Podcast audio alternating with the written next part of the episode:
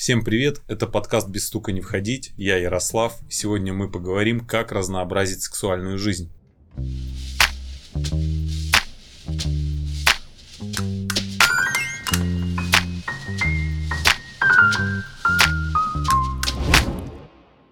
Древний индийский трактат, посвященный теме камы, эмоциональной и чувственной сфере жизни, появился в первые века нашей эры. Нам он известен как Камасутра. Это учение об управлении энергиями сексуального желания. Интересный момент, что Камасутра насчитывает 64 позиции и называет их искусствами. Индийцы не зря ассоциировали секс с искусством, ведь искусство без вдохновения не становится чем-то вечным. Камасутра в то время не являлась журналом поз для секса, это было скорее учение о взаимоотношениях мужчины и женщины. В университете Юты выяснили, что чем чаще партнеры общаются на тему секса, тем более они удовлетворены своей сексуальной жизнью. Решение любой проблемы – это диалог. Секс – это сложная тема для обсуждения. Иногда нам кажется, что ее не стоит поднимать, потому что мы боимся словом обидеть своего партнера или вызвать у него новые комплексы. Иногда человек, состоящий много лет в отношениях, боится сказать о своих желаниях и признаться партнеру в том, что ему нравится или не нравится. Мы выросли с дефицитом сексуального образования и не умеем обсуждать секс. Он нам кажется каким-то грязным и постыдным. Согласно опросам, для одной трети россиян разговоры о сексе – это табу. Как э, сказать партнеру, что что-то не так? Как начать говорить о сексе, если раньше эту тему пара старалась избегать? Я полагаю, здесь важно учитывать, что практически для всех людей а, этот разговор ведется из позиции уязвимости. И поэтому э, действительно можно его именно так и начать. Можно говорить партнеру вполне открыто о том, что сейчас я чувствую себя уязвимо, о том, что сейчас мне может быть неловко или стыдно э, говорить о каких-то вещах, э, тем более если раньше эти темы не поднимались.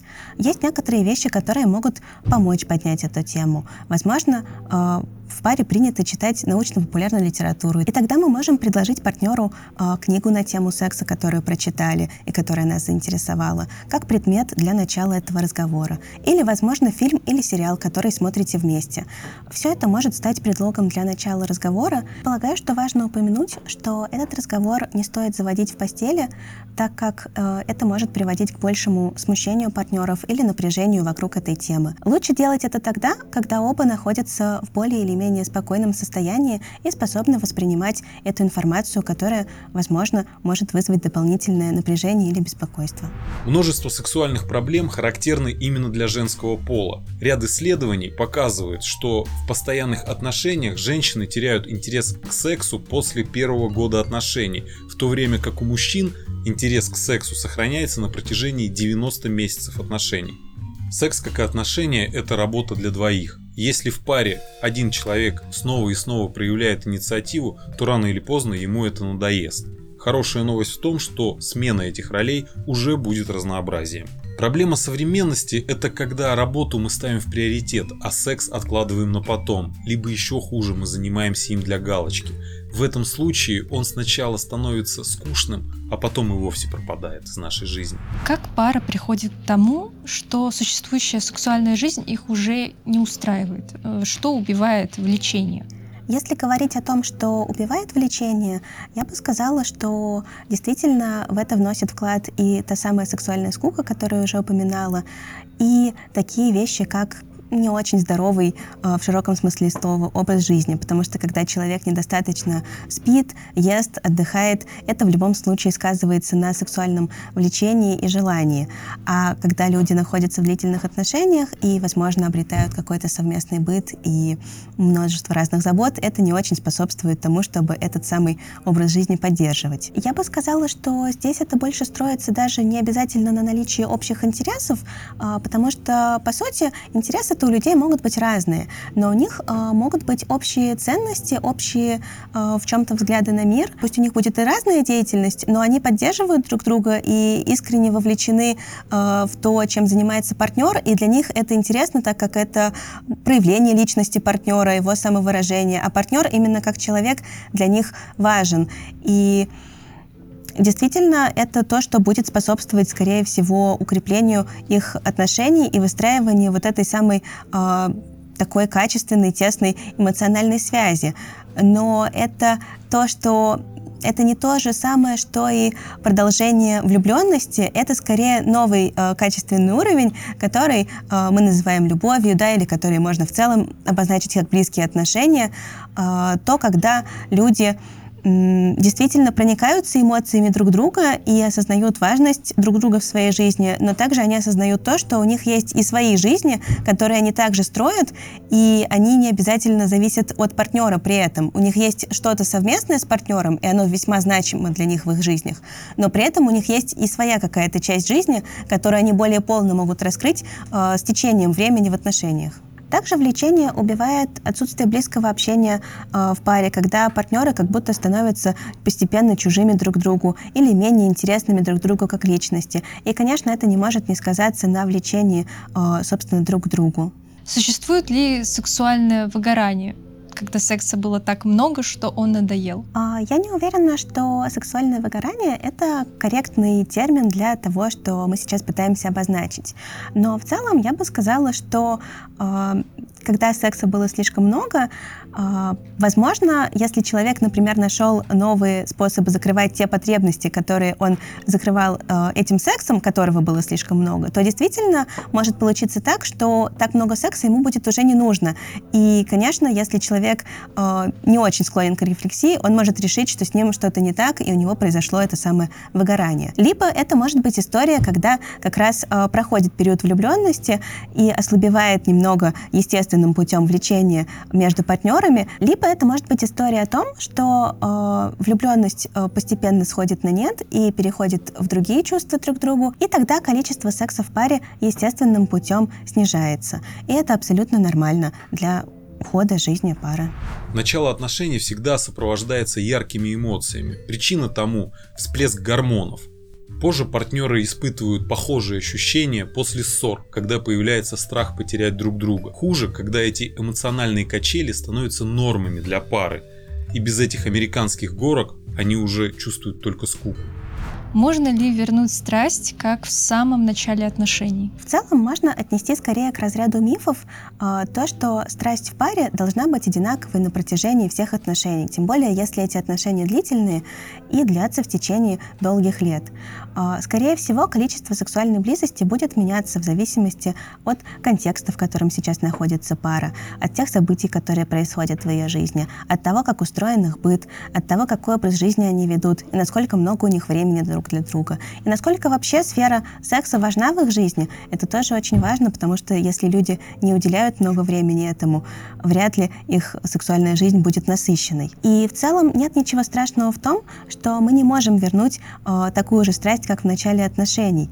А мы можем вывести нашу сексуальную близость на другой уровень. Э, она может выглядеть иначе, но быть не менее наполняющей, важной, значимой для нас. Таким образом, вернуть такую же страсть в паре, как и в начале начале отношений не получится, но можно выстроить что-то новое. Психолог Джессика Максвелл выяснила, пары, которые считали, что их сексуальная жизнь требует усилий, действительно более счастливы и сексуально удовлетворены, чем те, кто считал, что все должно искрить само по себе. Есть ли решение, что можно сделать, чтобы разнообразить интимную сферу жизни? Если в вашей паре не принято обсуждать секс, в ней есть комплексы и трудности, есть сексуальное неудовлетворение, Первый шаг – это начать по-настоящему разговаривать. Иногда не обойтись без помощи специалиста. Какие способы разнообразить сексуальную жизнь э, вы бы посоветовали? А, я думаю, что сказать сначала, что введение любого разнообразия возможно только через э, диалог, в котором будут учитываться все потребности партнеров и их э, комфортные и дискомфортные моменты. И о том, что уже после этого диалога возможно вместе подобрать те способы, те варианты, которые могут э, быть подходящими для обоих.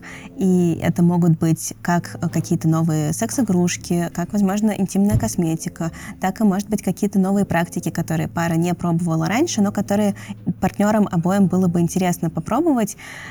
И то, что здесь важно также говорить о безопасности в этих практиках, о том, что лучше не пробовать что-то с места в карьер, а изначально все-таки изучить, как это ввести в процесс, и о том, что это не должно происходить без предупреждения, это то, что должно обсуждаться заранее, и даже если мы хотим удивить партнера, все-таки лучше нам сначала с ним об этом поговорить, и все-таки лучше сначала э, подготовить партнера к тому, что это будет происходить, и заручиться его согласием. Потому что без согласия, что бы мы удивительного в постели не сделали, оно может быть воспринято очень плохо, особенно если это человек с опытом сексуализированного насилия или, в принципе, травматическим опытом, который может привести к тому, что будет не приятное удивление, а шок и повторная травма. В целом, мне кажется, что это скорее внегендерная история, и что при попытках внести какое-то разнообразие можно в первую очередь уделять внимание тому, а, чего, как кажется, не хватает. Возможно, это будет а, смена динамики власти в паре, и тогда это могут быть какие-то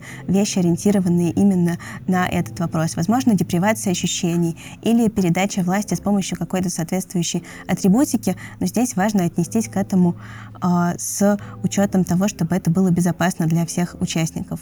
Возможно, не хватает как раз комфорта, тактильности, и тогда можно посмотреть в сторону тех же массажных средств или какой-то интимной косметики, которая привнесет новые ощущения, но не будет шоком для участников процесса, а скорее приятным дополнением, которое поможет и с возбуждением, и с новыми ощущениями, которых в этом процессе не было раньше. Бывает, что человек сразу не готов на что-то экстремальное, тогда как добавить новое деликатно и постепенно? Мне кажется, что здесь важно понимать, откуда пришла идея добавить это экстремальное. Если она идет от одного из партнеров, то здесь важно посмотреть вообще, какие сейчас желания и потребности существуют в паре у каждого из партнеров. Возможно, выписать их и составить списки о том, что из этого является более, а что менее экстремального. И начинать, конечно, с того, что является наименее экстремальным, причем для каждого, потому что то, что для кого-то будет выглядеть наименее экстремальным, для другого может выглядеть как раз тем, чего он боится или к чему, в принципе, не готов или, может быть, вообще никогда не хотел бы пробовать. Поэтому это, конечно, то, что тоже нужно э, сопоставлять между собой и выбирать то, что подходит всем. И, конечно, если начинать э, с этого менее экстремального, то, скорее всего, это будет достаточно делегатно и постепенно. Э, главное — согласие между участниками процесса. А, я плохой актер. Везде говорят, что нужны ролевые игры. Как не чувствовать себя нелепо? Думаю, что здесь важно понимать, а, является ли эта идея о ролевой игре скорее привнесенной извне, или же она действительно интересует а, вас, и вам действительно хочется это попробовать, но вы не очень понимаете, правда, с чего начать и как не чувствовать в этом процессе себя как-то нелепо и глупо. В первом случае мне очень хочется дать вам разрешение не пробовать ролевые игры, в том случае, если это то, что вам не подходит, то, к чему вы не готовы, или, в принципе, не хотели бы пробовать, но как будто бы бы какие-то сторонние эксперты говорят вам о том, что это обязательно нужно. Потому что наша сексуальная жизнь — это не то, где у нас есть какие-то обязательства перед э, экспертами, специалистами или другими благожелателями. Если же это второй вариант, э, тот, где вам самим хочется попробовать, вам интересно, но, возможно, вы не знаете, как начать и как, правда, не чувствовать себя нелепо и неловко в этом процессе, э, здесь будет уже совсем другой ответ. И мне кажется, что здесь интересно посмотреть на то, чем, в принципе, является игра. Это то, где вы можете э, раскрыться, где вы можете показать себя с какого-то непривычного ракурса. В первую очередь показать себя себе, что вы можете быть совсем другим человеком, не таким, как в повседневной жизни, показать это партнеру. И в это тоже большой вклад делает та близость, которая между партнерами существует. И без изначально доверительных отношений, мне кажется, затевать ролевые игры было бы не очень осмотрительно и не очень безопасно для участников этого процесса. Но в том случае, если это доверие существует, можно рассмотреть это для себя как вариант э, показать себя с какой-то новой стороны. И здесь можно делать ошибки, и можно быть смешным и неловким, и это абсолютно нормально. Мне кажется, что в сексе в целом мы можем быть таковыми, и если наш партнер принимает нас, то мы можем себе это позволить. То, что может помочь, я думаю, это как минимум составление плана, что вы будете делать в том случае, если кто-то или оба начнут выпадать из роли. Потому что такое, особенно на первых порах, может происходить. Это тоже абсолютно нормально. Но если эта ситуация сама по себе является для вас уязвимой, лучше подготовиться к этому, чтобы вы знали, как действовать, если что-то пойдет немножко не так, и не чувствовали себя дополнительно смущенными и неловкими в ней. Самым популярным и частым советом экспертов является смена на локации. И не зря. В американском исследовании выяснилось, что 8 из 10 семейных пар считают секс на курорте приносящим намного больше удовольствия, чем дома. Почему смена локации влияет на сексуальное возбуждение? Я уже говорила раньше о сексуальной скуке, и мы говорим здесь как раз о разнообразии. И важно понимать, что смена локации как раз может быть одним из способов это разнообразие внести. А как это работает? С одной стороны, когда мы долго живем вместе, у нас появляются очень много разных забот, хлопот э, бытовых и, возможно, рабочих, которые отвлекают наши мысли даже тогда, когда мы занимаемся сексом. Это нормально, так устроен наш мозг. И когда мы находимся в привычном месте, э, все эти мысли о всех этих заботах накидываются на нас с новой силой. Это нормально, так устроен наш ум, э, но, конечно, это не то, что помогает нам расслабиться, получать удовольствие и погружаться в тот процесс, в который мы, собственно, вовлечены. Поэтому смена локации может повлиять положительно. Кроме того, в привычной среде у нас появляются ритуалы и привычки, которые мы реализуем в том числе в сексуальном взаимодействии с партнером. А новая среда может помочь нам их преодолеть, возможно, внести что-то новое. И это как раз то, что вносит элемент непредсказуемости, которая положительно сказывается на нашем сексуальном желании. Потому что и мы, и партнер начинаем вести себя немножко по-новому, даже если на это повлияла просто расстановка мебели в комнате. А тем более, если там есть что-то, чего точно не было в нашей собственной локации, в нашем доме, которому мы привыкли. И это то, что может помочь нам раскрыться, возможно, немного с новой стороны, возможно, ввести какие-то новые действия, которые мы не совершали раньше. Так, например, если вы точно знаете, что после секса ваш муж возьмет с тумбочки стакан воды, выпьет его и пойдет в душ, вам как будто уже и не нужно заниматься сексом, вы уже знаете, чем все закончится. Смена локаций – один из самых доступных способов разнообразить сексуальную жизнь. В Москве и Питере существует сеть отелей «Подушкин», котором вы можете найти номера на любой вкус. В каждом номере новая атмосфера, а соответственно и новый сценарий. Юрий, скажи, пожалуйста, как пришла вообще в голову идея то есть, вот этих отелей? Был 2000, 2000 год. Один из моих знакомых оказался с барышней в машине в одном из парков. В самый неподходящий момент подошли менты, а, ну и стали предъявлять какие-то претензии. И сказали, ну, парень, ну что ты в машине-то? Тут вот отель рядом, иди туда. На что мой друг сказал, ты знаешь, вот у меня всего на часок. Ну, в отель-то за сутки платить надо.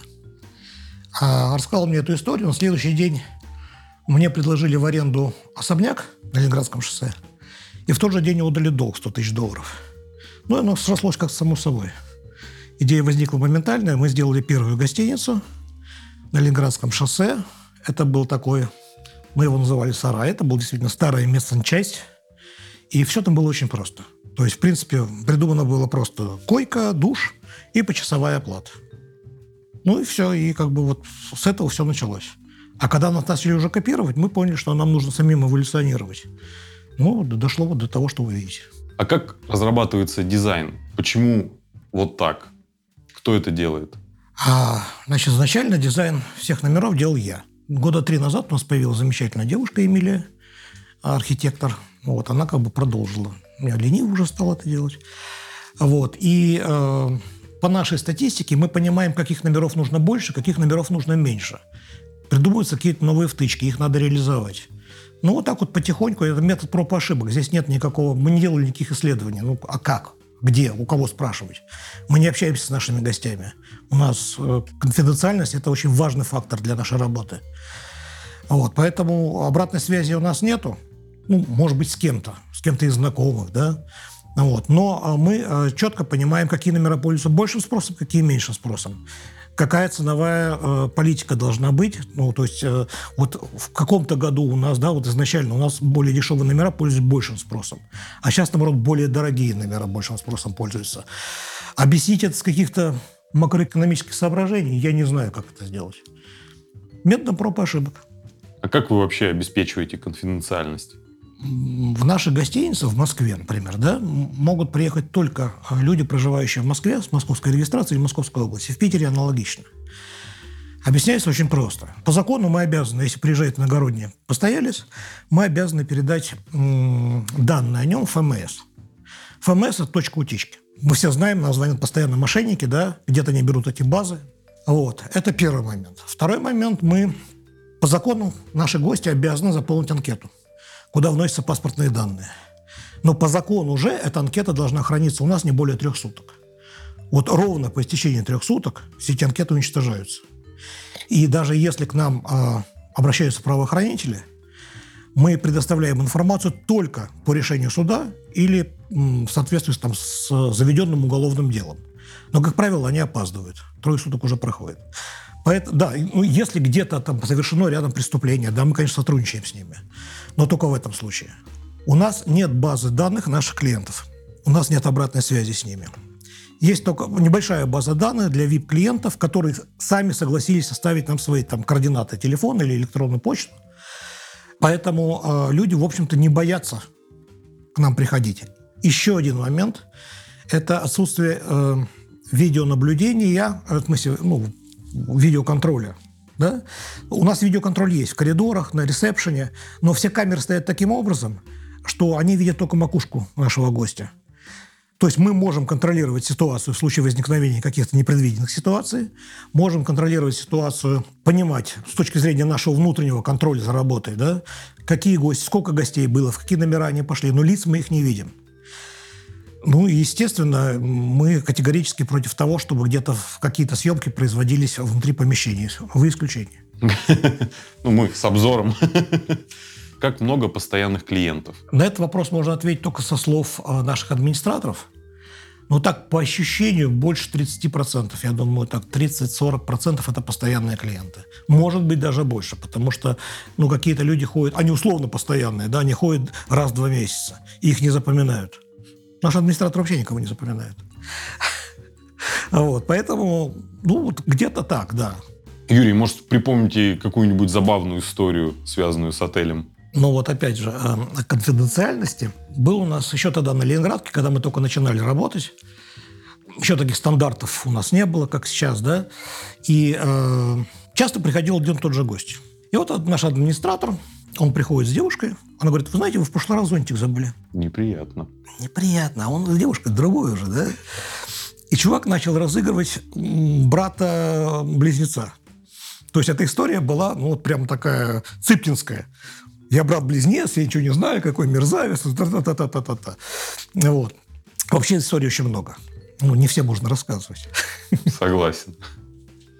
Вообще вот э, обратную связь какую-то вы получаете от гостей? Ну, у нас единственный источник обратной связи – это наша гостевая книга. Там мы получаем, ну, и благодарности там достаточно много, и какую-то критику. То есть люди обращают внимание, может быть, на какие-то косяки в работе персонала, там, да, или там какие-то косяки связаны с номерами, потому что без этого не бывает. И еще у нас ну, есть такая приятная обратная связь. Как вы понимаете, у нас а, сюда приходит достаточно много семейных пар. И а, у нас, как минимум, есть трое подушкинских детей. То есть люди а, не могли дома расслабиться. Ну, может быть, теща, может быть, там сосед с перфоратором. Ну, хрен его знает. Вот. И вот здесь, по их словам, это было написано в гостевой книге, они написали, а, у нас было зачато трое малышей. При этом это было в самом начале нашей деятельности, поэтому вполне возможно, что эти детишки уже ходят к нам в качестве гостей. Это хорошо. С чего бы вообще начать знакомство с сетью отелей «Подушкин»? То есть тут много номеров, вот какой выбрать? А это зависит от того, а с кем вы собираетесь сюда прийти. Если вы э, соблазняете девушку, то э, в подушке не очень много красивых, но не очень сильно замороченных номеров. Потому что барышни, они, как правило, пугаются. А если речь идет о разнообразии сексуальной жизни с женой, то здесь, в принципе, можно найти что угодно. Есть номера вот типа вот этого, где мы с вами снимаем, жесткий такой БДСМ, да? Но БДСМ – это такая специфика, здесь еще и уметь надо. Вот. Есть номера, которые оснащены большим количеством игрушек, всяких приспособлений, качелей, там, каких-то волн, и, ну, очень, очень много всяких приблуд. И э, я думаю, что с женой надо идти сразу в такой номер. В принципе, в каждой гостинице, в принципе, да, есть э, почти полный набор того, что мы предлагаем. Надо просто зайти на сайт и выбрать то, что вам интересно. Ссылку на сайт Подушкин мы оставим в описании, а по промокоду Булатов вас ждет приятная скидка. Помогает ли взять паузу в сексуальных отношениях? Мне кажется, что здесь в первую очередь нужно понять, какая функция этой паузы. А, если мы берем паузу, например, для того, чтобы поработать в паре или индивидуально со специалистом над нашими сексуальными отношениями, и если это, а, собственно, несет функцию улучшения этих сексуальных отношений, в таком случае, да, это вполне может положительно повлиять, и это может быть полезно и действенно. Но если мы берем паузу просто для того, чтобы разойтись на какое-то время, возможно, в физическом пространстве, возможно, эмоционально немножко отдалиться, а потом все вернется на круги своя, ну, в таком случае, скорее всего, это будет не очень эффективно для нас. Спасибо, что были с нами. Слушайте и смотрите нас на всех стриминговых платформах. С вами был Ярослав. Пока. thank you